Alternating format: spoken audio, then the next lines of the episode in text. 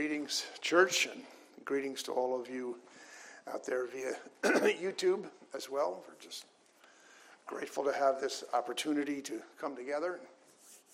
Again, let's pray. Father, we just thank you and praise you for the fact that we can still gather freely, we can still lead, uh, lift up our voices in song and prayer and praise to you, and we're grateful for that. We're grateful for the gift that you've given us of the wisdom of your word. And we pray this morning as we open up your book, we would have the presence of your Holy Spirit guiding us. Lord, bring us into truth, make it of everlasting value, we pray.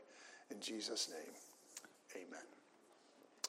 Well, as you know, we're studying God's wisdom, and it's God's wisdom through the eyes of Solomon.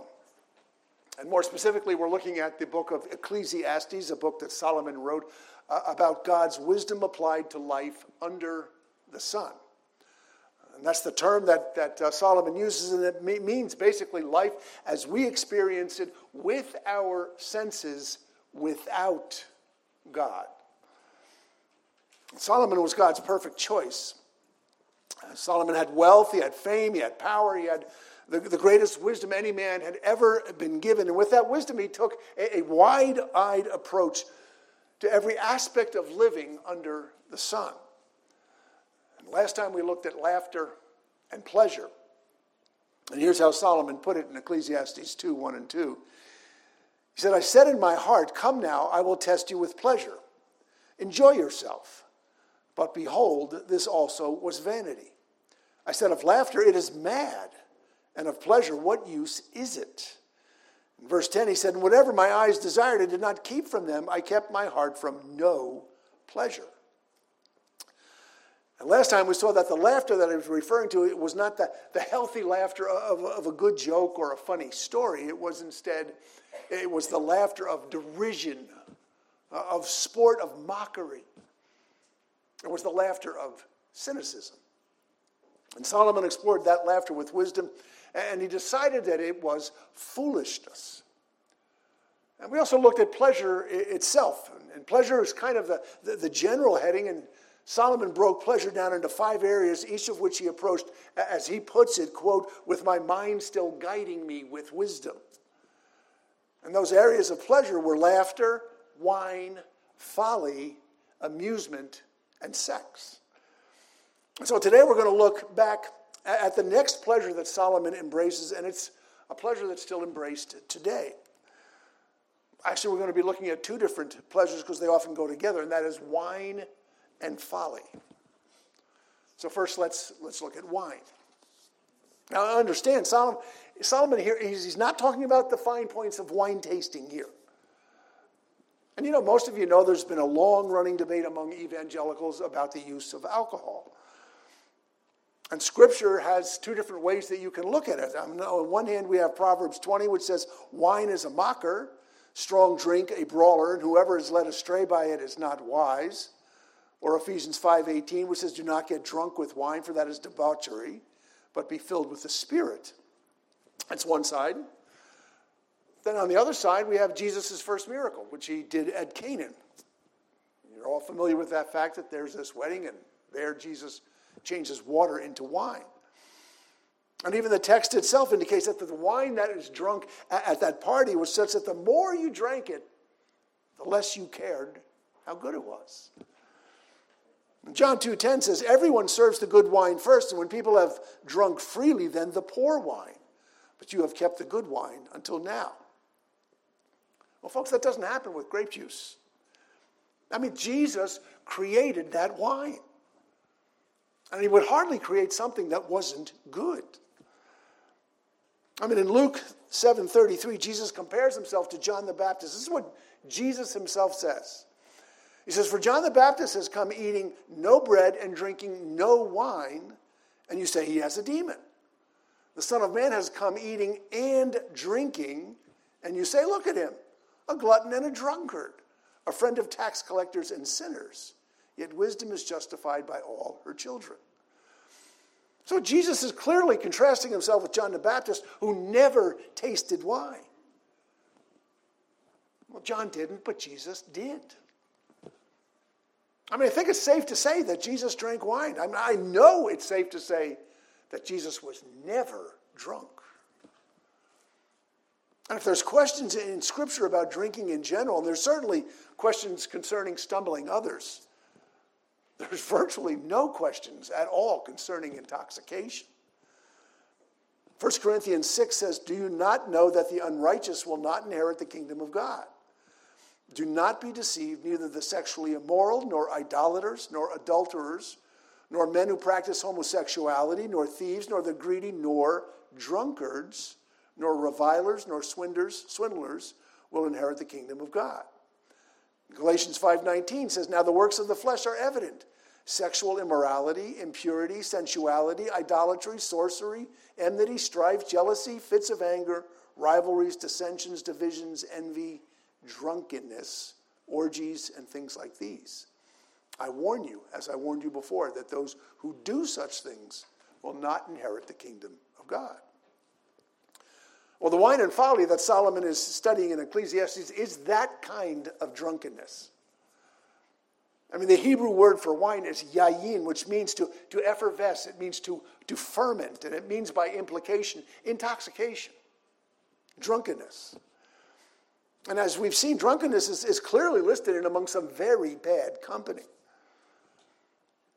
But you know, someone might, might ask, well, why is drunkenness so bad? If this world is, is cursed, if it's fallen, if it's in bondage to decay, why not escape it?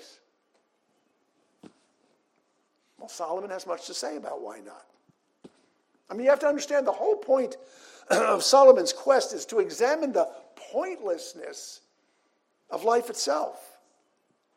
And we've been looking at pleasure, but that's just one general category of escape from the world, and wine is just a subcategory of pleasure. And whether it's pleasure or work or wealth or wisdom itself, Solomon says everything is just a distraction from the meaninglessness of life. So, what's so terrible about using wine? Well, he's talking, talking about using wine as an intoxicant. And the reason why intoxication is so bad is that it's, it's an appetite whose abuse shuts out the only satisfaction that really matters. The only satisfaction that lasts, and that's God and His kingdom. You, you, you can give yourself over to the spirit of intoxicants. Literally, they will take control of you. Or you can give yourself over to the Spirit of Christ, inviting Him to control your every thought, every thought, word, and deed. It can be one or the other, but it can never be both. Again, Ephesians 5:18, do not get drunk with wine, for that is debauchery, but be filled with the Spirit. You know, few of us realize where, where the Spirit of Christ can take us, but an awful lot of us know where the Spirit of alcohol can take us. And Solomon's whole quest in Ecclesiastes is to embrace these alternative appetites, wide eyed with wisdom, to see if any of them deliver what they promise. And like I said last time, we looked at laughter as cynicism. We saw how the cynic develops this appetite for what is both bitter and funny. And we'll see in future messages how Solomon reacts to all the other distractions. But this morning, we're going to examine how wine steals our appetite for God. And it does it on three different levels. There's three different layers or levels that wine or intoxication operates from, three ways that it steals our appetite from God. For some, alcohol flat out destroys. For others, alcohol simply degrades, and for still others, it distracts. Now, if, if you think this is merely a screed against alcohol, consider that you can take almost any appetite that we have and treat it this way. I mean, most of the sins of the flesh involve taking good things and pushing them to bad levels. I mean, food can destroy, degrade, and distract. So can sex or any other gift that God gives us as an appetite. I mean, a significant source of sin in our lives is simply good things pushed to bad limits. And for some, the appetite for wine is that bad limit. And for some, it just leads directly to destruction. According to the National Highway Transportation Safety Administration, in 2020, one person died in an alcohol related death every 45 minutes. Almost a thousand a month.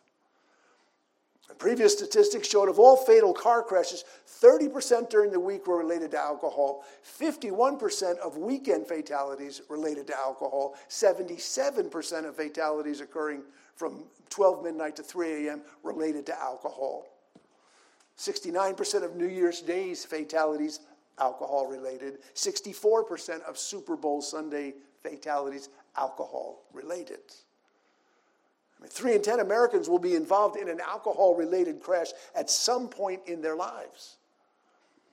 The federally funded task force on college drinking claims that alcohol related accidents will kill 1,400 students a year. It estimates that alcohol contributes to 500,000 total injuries and 70,000 cases of sexual assault and date rape each year. I mean, there really is no argument that alcohol destroys thousands of lives each year. And add to the physical destruction, the regret, the remorse, the bitterness that alcohol produces, and simple wisdom alone would say, don't go anywhere near that. But Solomon, with all of his wisdom, decided to embrace it. He said, quote, I tried cheering myself with wine and embracing folly, my mind still guiding me with wisdom.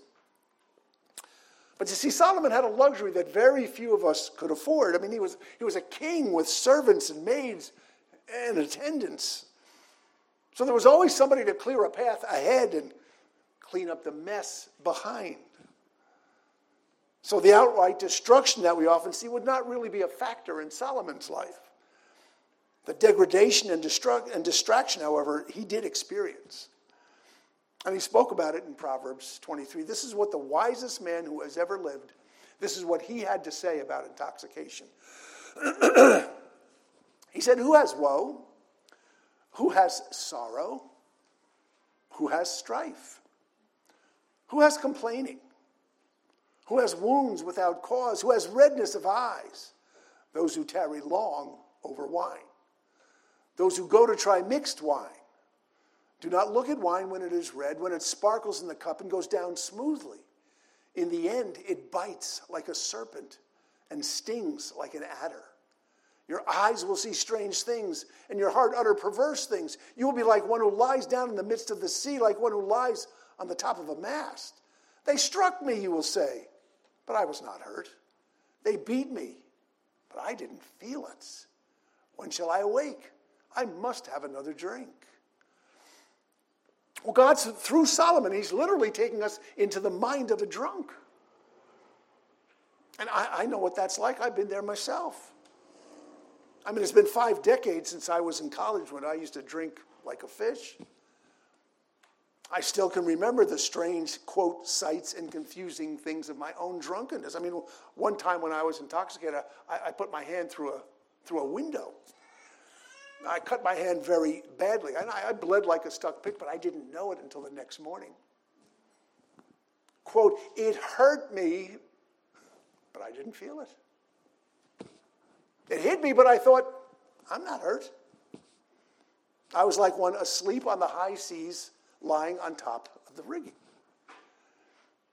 I mean, that captures incredibly how degrading drunkenness is. And Solomon not only cheered himself with wine, but, but he says in verse 3 that he also embraced this thing called folly. What, what is folly? You, you, know, you know what folly is? Folly is what drunk people do. The Hebrew word we translate as, as folly means silliness, foolishness. Folly is alcohol's constant companion. That things that are obnoxious and stupid to a sober mind become hilarious and clever to a mind given over to folly. Proverbs 15 says, The tongue of the wise commends knowledge, but the mouths of fools pour out folly. See, the problem is in our culture, folly has become big business. I mean, how many of you here have, have heard of Jackass? the movie, not the animal. I, I, I, haven't seen it, but I read a bunch about it. It used to be an MTV show before it got kicked off that channel because it couldn't meet their standards. I mean, the premise of the movie is very simple get, get, get a film crew, get, some folks to make some extremely stupid and dangerous stunts, make a jackass of yourself or some unsuspecting victim, and take it to the bank. I mean, the initial film, Jackass, cost $5 million to make, and it made 60 million at the box office. I mean, at one point, it was the number one movie in the country. I mean, it did so well that they made two sequels creatively entitled Jackass 2 and Jackass 3. They made great money selling folly as a product. They did great until one of their stars was killed in, in an incident surrounding it.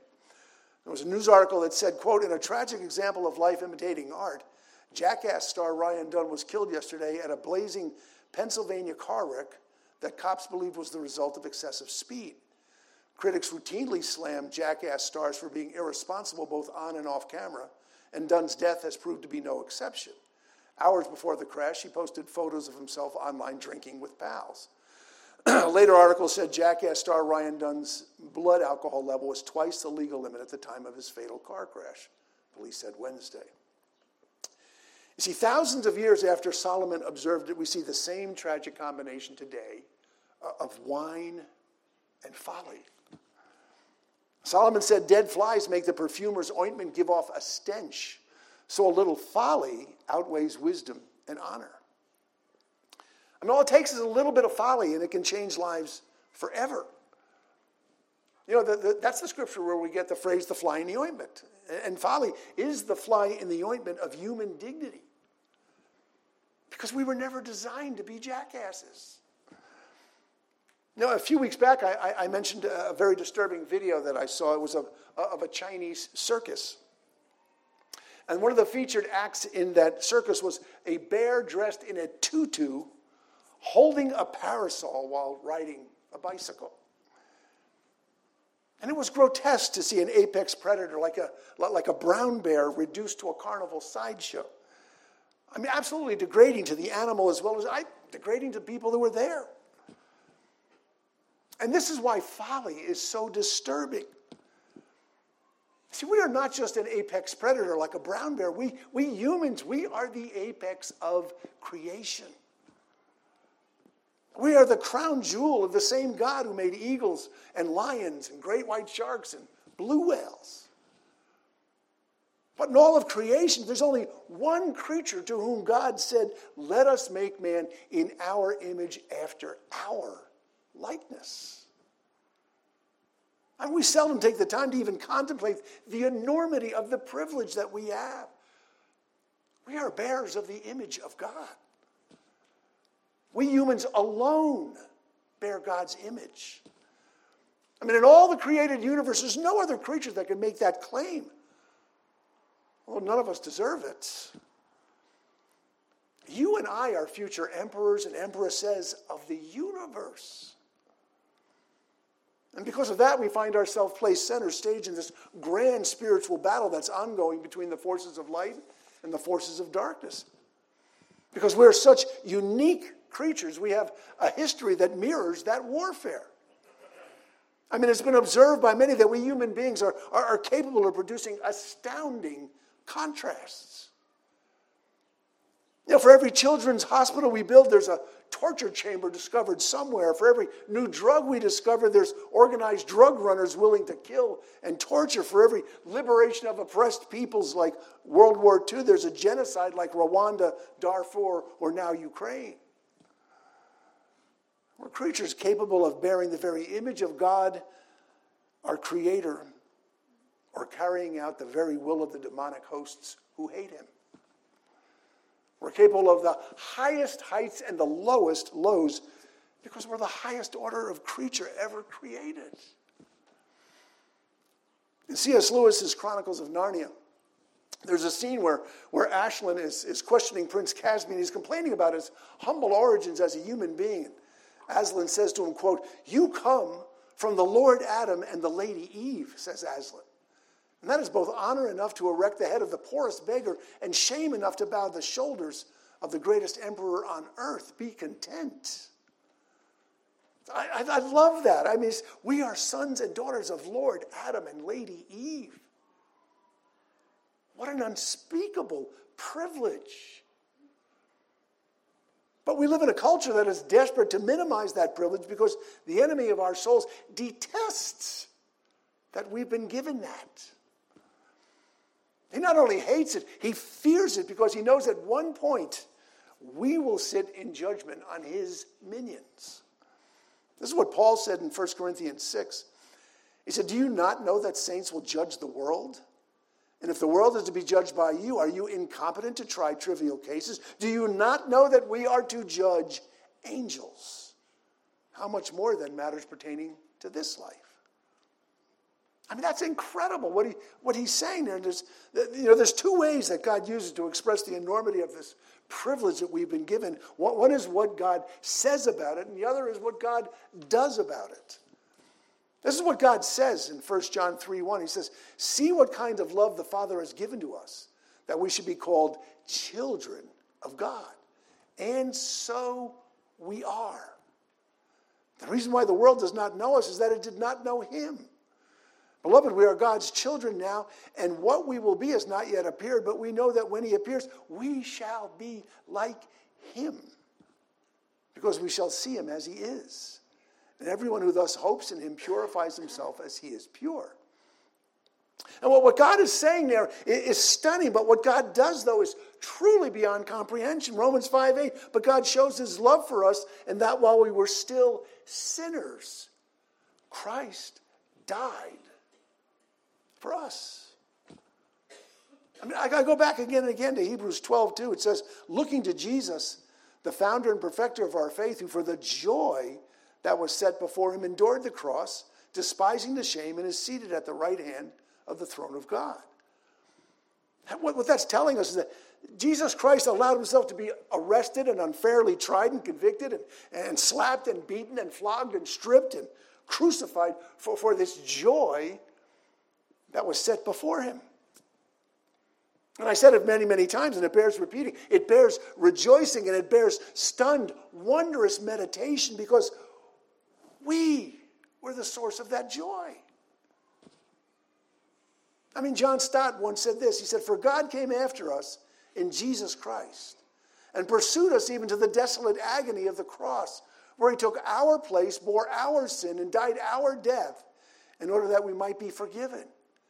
Then he rose, ascended, and sent the Holy Spirit, who was able to enter our personality and change us from within. If there's any better news for the human race than this, I, for one, have never heard it. And we're living temples in whom the God of the universe now chooses to live.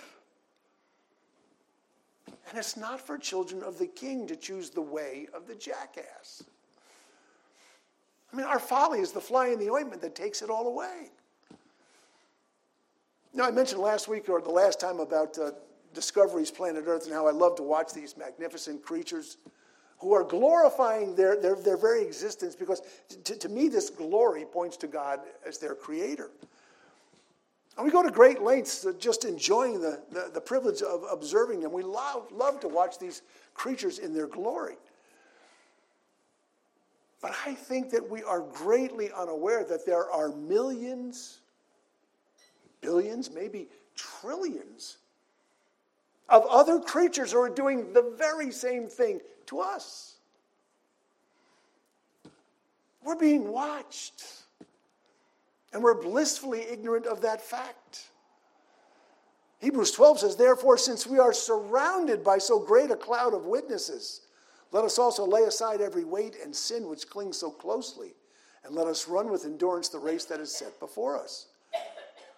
Just imagine that. Paul, Paul's writing about the grace that he's received in ministry. This is, this is what he says. He says, To me, though I am the very least of all the saints, this grace was given to preach to the Gentiles the unsearchable riches of Christ and to bring to light for everyone what is the plan of the mystery hidden for ages in God who created all things. Okay, God's got this mystery that is being revealed. He says, so that through the church, the manifold wisdom of God might now be made known to the rulers and authorities in the heavenly places. Did you hear what God is saying in that? Did, what, what he's saying is that God's wisdom, his multifaceted wisdom, is being displayed to the rulers and the authorities throughout all of the heavens, and it's being displayed by us. He says through the church. God uses you and me to demonstrate his transforming power along with his ability to shape and mold us into the image of his son. I mean, these many faceted expressions of God's wisdom are being displayed to creatures we've never seen, creatures we know very little about. God is telling us we're being observed by these creatures with the same intense interest that we have for our own creatures. I, I just wonder what do they think of Jackass, the movie? I mean, I wonder what they think when the apex of all creation degrades himself with alcohol and, and folly, so we become the bear in the tutu riding a bicycle. Now, Solomon puts it, they hit me, but I'm not hurt. They beat me. I didn't feel it when I wake up. When will I wake up so I can find another drink? That's not what God intends for the creature that bears his image. I mean, Solomon embraced both intoxication and folly with characteristic analytical wisdom. I mean, I doubt if anyone's approached those venues of pleasure like he did, and he found out they were meaningless. I mean, no doubt there was, there was laughter of some sort, but uh, as he said in Proverbs 14, even in laughter the heart may ache, and the end of joy may be grief. Well, now, at this point, you might be thinking, well, wine and folly are not really my problem. I mean, I, I don't drink and drive, I, I never get sloppy drunk. So, distraction and degradation are not an issue. I'm sorry, destruction and degradation are not an issue. Well, what about distraction? I remember what Solomon is setting out to do. And remember what he concludes. He sets out to find the meaning of life, and he concludes there's only one way to find it. He says, Fear God and obey his commandments. I mean, all of the wine and all of the folly are just meaningless distractions from that which matters most. I, I call it aiming my life at God and his kingdom. And Jesus says it's really a matter of what matters to us. In Matthew 6:31, he says, Where your treasure is, there will your heart be also. And again, the biggest problem with wine and folly is that it's an appetite that competes with the appetite for God and his kingdom. It, it's an appetite that we get pitched to and about over and over again as well. I mean, wine and folly in our culture is sold as much of a, a lifestyle as it is a product. I mean, you just take a casual look at the commercials for these products, and they suggest that their target audience is a 21 year old male with the brain of a 10 year old. I mean, the folly comes prepackaged in the sale of beer and wine. And if the commercials are not selling young men as buffoons, they're also selling their product as a combination of, of pleasure and good time and good fellowship.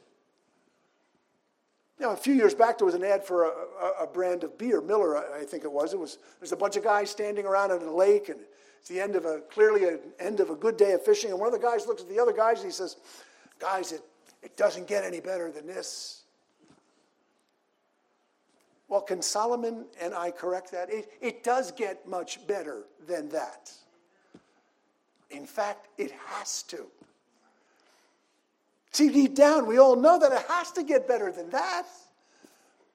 I mean, it has to because anything less than the God who we were designed for is going to become ultimately and permanently meaningless, regardless the pleasure we think that it'll give us.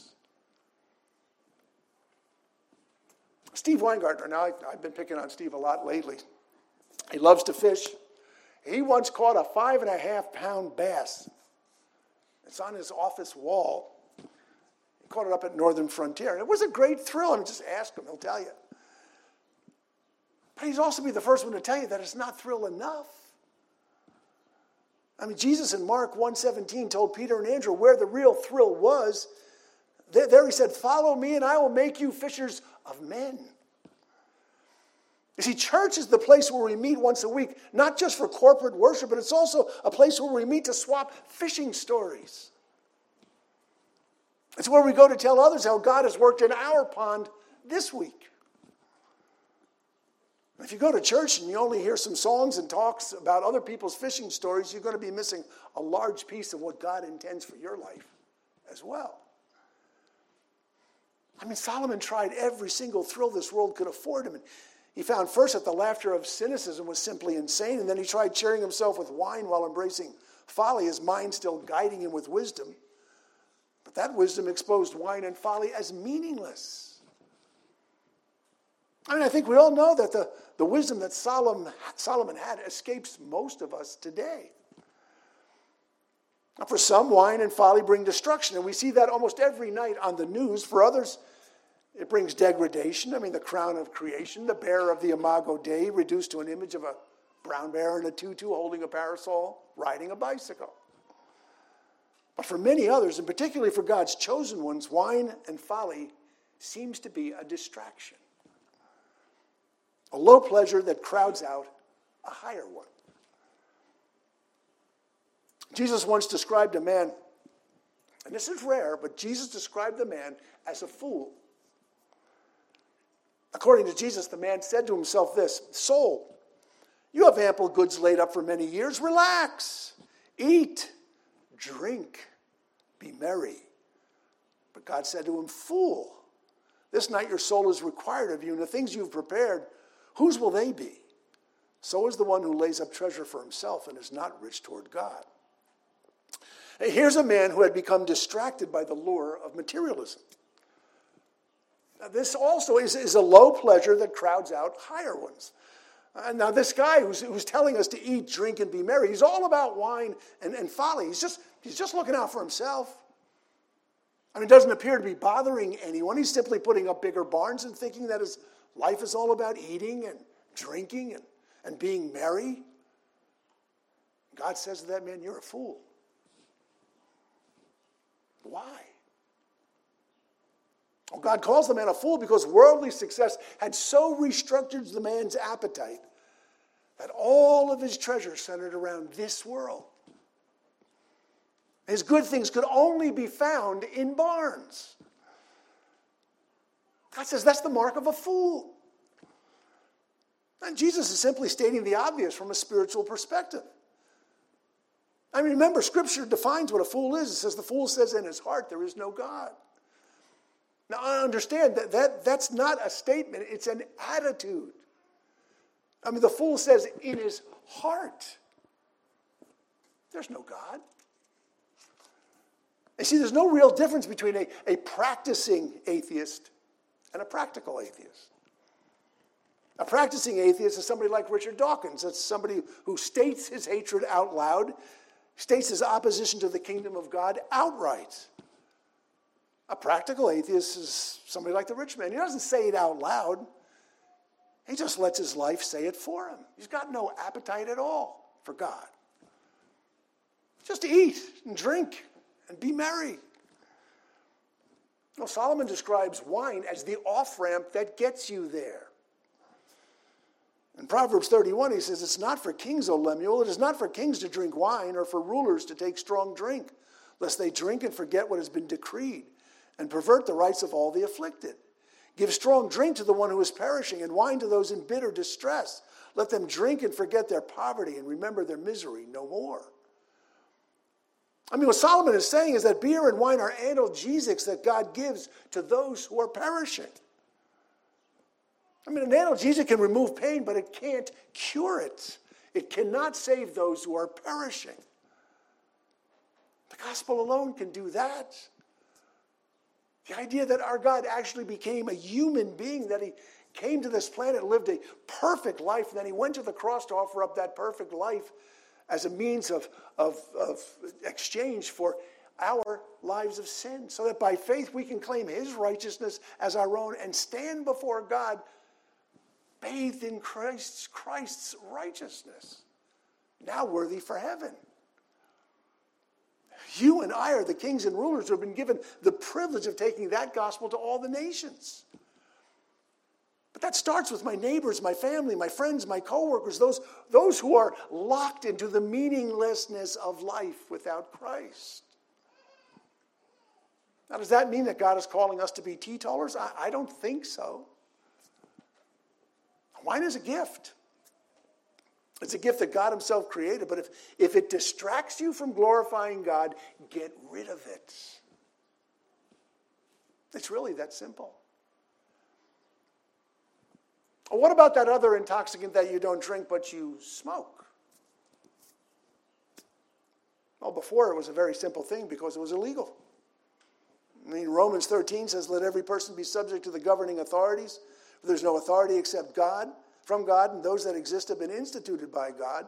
Therefore, whoever resists the authorities resists what God has appointed, and those who resist will incur judgment. Well, that's kind of out the window now because it's legal. So, what should our attitude be? Well, there are medicinal uses that are perfectly legitimate, but if you're seeking the same escape that you would with alcohol, I think the same principles apply. Hebrews 12 tells us, Let us also lay aside every weight and sin which clings so closely, and let us run with endurance the race that is set before us. Again, to paraphrase, aim your life at God and His kingdom, and let nothing else, whether it's wine or folly or weed, distract you. Maybe a better question to ask ourselves this morning is, is how distracted am I in the first place? If you remember last time out, I asked you John Piper's famous question about heaven. He said, if heaven consisted of pure pleasure, nothing but, but, but great food and golf and fishing and sex, anything you want, but Christ is not a part of it, would that satisfy you? And if so, how long would it satisfy you for? Thousand years? 10,000 years? A million? How about, how about a billion years of laughter and wine and folly, amusement and sex?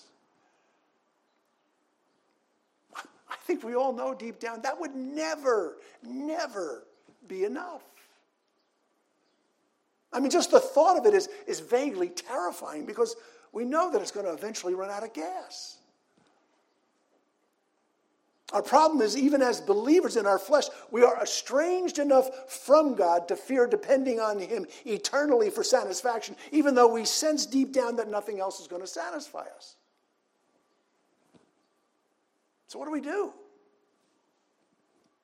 Well, we trust that the God who created us knows more about us to be able to meet the very desires He's created in us for all of eternity. I mean, C.S. Lewis raised and addressed the very same issue in Mere Christianity. This is what he said.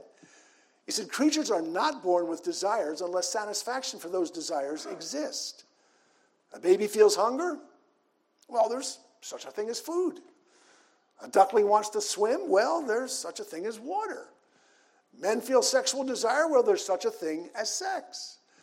If I find in myself a desire which no experience in this world can satisfy, the most probable explanation is that I was made for another world.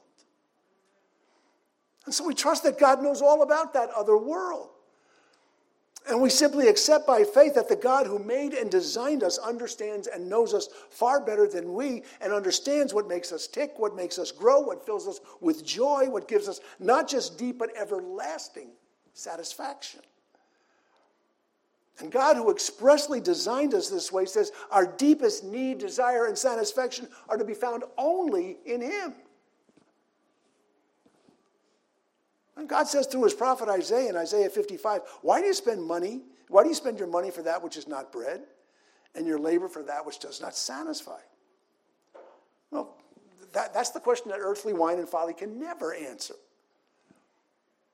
You know, God has another wine that awaits us. He says this in Isaiah 55, 1 through 3. He says, Come, everyone who thirsts, come to the waters, and he who has no money, come, buy and eat. Come, buy wine and milk without money and without price.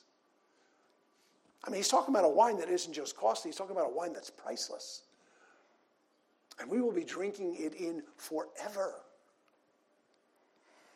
If you've been saved by the blood of Jesus Christ, if his substitutionary sacrifice on your behalf has become your righteousness by faith, then for the next million years, you'll still be just scratching the surface of what eternal life really means. what it means to rule this universe with Christ with no need for substitute amusements like wine and folly. And I, I can't begin to imagine what that day will be like one million years from today. But this much I know. Beloved, we are God's children now. And what we will be has not yet appeared, but we know that when he appears, we shall be like him, because we shall see him as he is. And everyone who thus hopes in him purifies himself as he is pure. We shall be like him because we shall see him as he is. There's no more glorious future than that. So I refuse to let wine and folly destroy, degrade, or distract me from it. I mean, that's our legacy. That is our destiny. That is our future. And, folks, it truly doesn't get any better than that. Let's pray. Father, I thank you for what you have in store for us. I don't have a clue. I suspect that even the greatest of clues on this life don't even come close. And yet I have absolute and utter confidence that you will satisfy for all of eternity. You created us, you designed us, you put within us our own desires. And Lord, I just I, I confess how easy it is to become distracted by lower pleasures than the greatest have the greatest pleasure just out there, ignored so often because we are so caught up in the distractions of lower pleasures. And so, Lord, I, I thank you for the gift of wine. I thank you for the pleasure that it brings. Uh, I pray that we would have the wisdom to understand when it becomes a distraction that it's got to go, at least for that point in time. And so I pray you would give us insight and grace and wisdom as we address how we deal with these things that Solomon has dealt with for us. And I pray this in Jesus' name. Amen.